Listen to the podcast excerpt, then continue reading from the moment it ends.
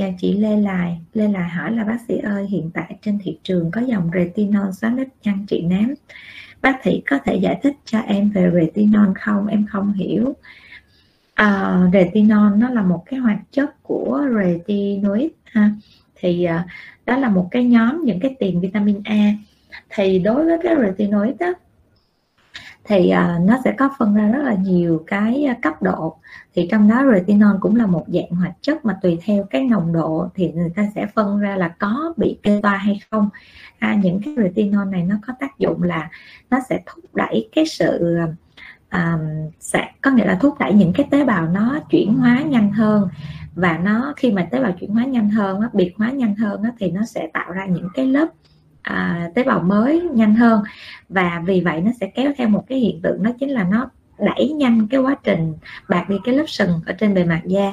Do đó đó thường khi lúc mà mới phát hiện ra cái hoạt chất này thì người ta dùng để điều trị cái à, mụn ha. À, vì nó là tiền vitamin A cho nên nó có khả năng điều trị mụn khá là tốt trong cái việc kiểm soát nhờn này rồi bạc đi lớp sừng. Tuy nhiên á thì um, hiện nay à, vì những cái nhu cầu nám của của chị em đang rất là cao cho nên nó là retinol nó sẽ áp dụng trong cái việc điều trị nám do nó thúc đẩy cái quá trình chuyển hóa này quá trình bạc đi cái lớp sừng nhanh hơn và sự thay da nhanh hơn. Thì người ta thấy là cái vết sắc tố nó mờ đi.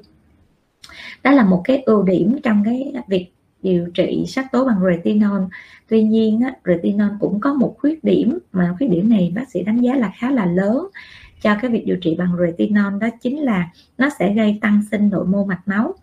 Mà cái việc tăng sinh nội mô mạch máu thì nó sẽ gây ra cái hiện tượng là à, melasma tăng. Cái những cái điều bác sĩ nói là đã có công bố bằng cái nguyên, nghiên cứu khoa học nha. Mọi người có thể lên mạng để mà search trên cái Google Scholar đó thì mọi người sẽ thấy những cái bài nghiên cứu nó được public rất là công khai ha. Ở thế giới người ta nghiên cứu rất là nhiều về cái hoạt chất này và những cái tác dụng phụ đi kèm nếu như sử dụng trong cái việc mà điều trị nám mà nó sẽ à, cho tới mức độ mà nó gây tăng sinh nội mô mạch máu.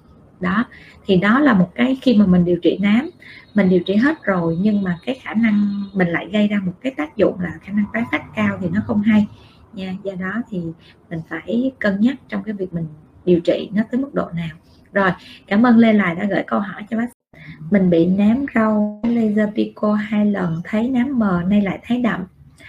À, đối với một cái tình trạng điều trị nám ha khi mà mình đã điều trị hết nám rồi á thì mình nhớ kỹ là mình phải che nắng kỹ.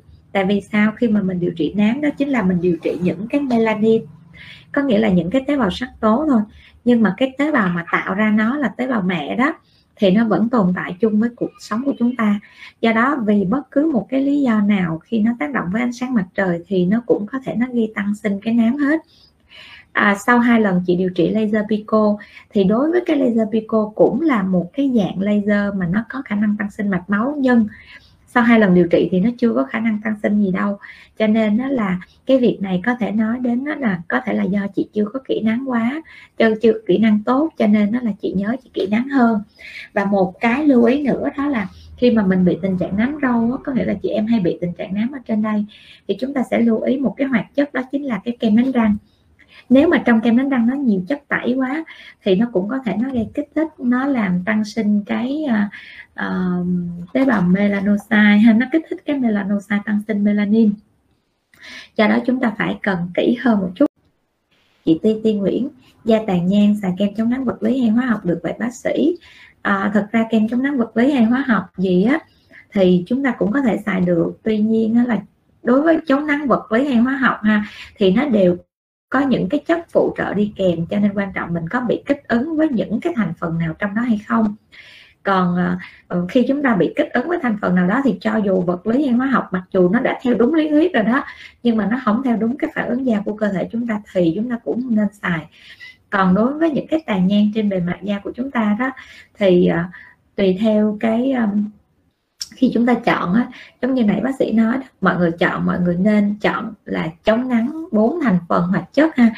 UVA, UVB là dựa vào SPF nè, PA nè, thông số của Harvey nè, rồi IRA. Khi mà mình có bốn cái thông số này ở trên cái tiếp kem chống nắng là cái kem chống nắng nó có khả năng chống được ánh sáng tốt nhất rồi.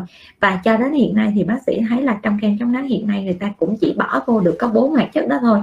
Không biết là từ từ rồi về lâu về dài các nhà khoa học có tìm hiểu ra được rồi có bỏ thêm những cái chất nào khác.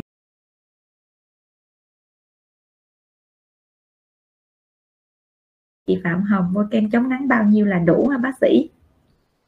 À, đối với cái kem chống nắng đó thì chúng ta phải coi coi môi trường của chúng ta có tiếp xúc với ánh nắng tự nhiên hoặc là những cái ánh sáng nhìn thấy được nhiều quá hay không. Ví dụ như công việc của chỗ bác sĩ là bác sĩ ngồi trong mát không? Thì nói thiệt với mọi người nha vì bác sĩ ngồi trong mát không cho nên không bao giờ bác sĩ bôi kem chống nắng luôn. Uh, nó có trường hợp như vậy này ví dụ như bác sĩ đi làm hơi trễ một chút là từ khoảng 9 giờ đi giờ đó bác sĩ mới ra đường thì lúc đó bác sĩ sẽ bôi kem chống nắng từ ở nhà. Bác sĩ đi đến công ty đến phòng khám xong bác sĩ rửa mặt liền luôn. Đó việc đầu tiên bác sĩ là rửa mặt cho nên kem chống nắng chỉ có ở trên da bác sĩ được có 10 phút thì bác sĩ di chuyển. Rồi còn lại trong ngày không có đi đâu, ra khỏi chỗ làm hết. Cho nên không có việc gì phải bôi kem chống nắng. Thì tùy theo cái môi trường của mọi người để mà mọi người cân nhắc có cần thiết phải xài kem chống nắng không nha. Còn cái việc mà kem chống nắng xuyên tường thì chắc không có chuyện đó đâu ha. Xuyên kiến có không ạ? À? có. Tại vì sao? Kiến mình thì ánh sáng tự nhiên nó xuyên qua rất là dễ ha. Và khi mà ánh sáng tự nhiên xuyên qua thì trong ánh sáng tự nhiên nó còn có, đó nó có à ánh sáng xanh ánh sáng cả kiến thì những cái ánh sáng đó nó sẽ tác động đến da cho nên chúng ta tránh là chúng ta tránh những ánh sáng đó luôn.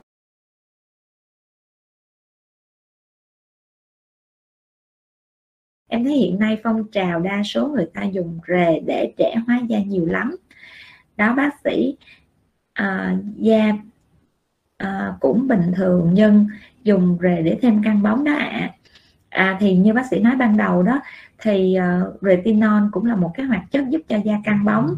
Tuy nhiên á, là mình sẽ phải cân nhắc giữa cái việc là mình dùng retinol cái da mình căng bóng rồi á thì mình phải biết cái mức độ mình dừng lại ha. Retinol nó là ai cũng sẽ phải công nhận cái tác dụng của nó cho cái việc nó nó làm bong cái lớp sừng ra. Nó thay cái lớp da mới rất là nhanh. Nhưng mà song song với đó đó thì cái lớp da mới tạo ra đó là một cái lớp da non. Thì cái tính chất của tế bào da non á đó là, nó rất là dễ bị mất nước. Cho nên đó là chúng ta hay thấy là nó sẽ bị khô nè, nó sẽ bị à, bị xỉn màu nè, bị bị bị sột cái da rất là nhanh. Và nếu như chị em nào mà dưỡng da không tốt á, thì khi xài retinol vô lại cảm thấy là, ủa sao cái tế bào cái da nó nhăn quá vậy? Là do là chúng ta dưỡng không tốt thôi. Cho nên nó là khi mà xài retinol thì chúng ta phải biết những cái tác dụng đi kèm của phụ đi kèm của nó. Và do đó chúng ta khắc phục được những cái tác dụng phụ đó thì chúng ta mới đạt được cái làn da đẹp. Và đồng thời khi xài retinol thì chúng ta phải theo dõi cái phản ứng da nha. Khi mà da chúng ta cứ hay ửng đỏ cứ um, sau khi chúng ta ngưng retinol rồi đó mà nó vẫn cứ ửng đỏ khi chúng ta đi nắng hoặc là khi chúng ta uh, gặp những cái nhiệt độ nóng mà da chúng ta cứ ẩn đỏ ông âu lên thì chúng ta phải coi lại và chúng ta phải đi soi da, coi thử coi da chúng ta có bị tăng sinh nội mô mật máu hay không.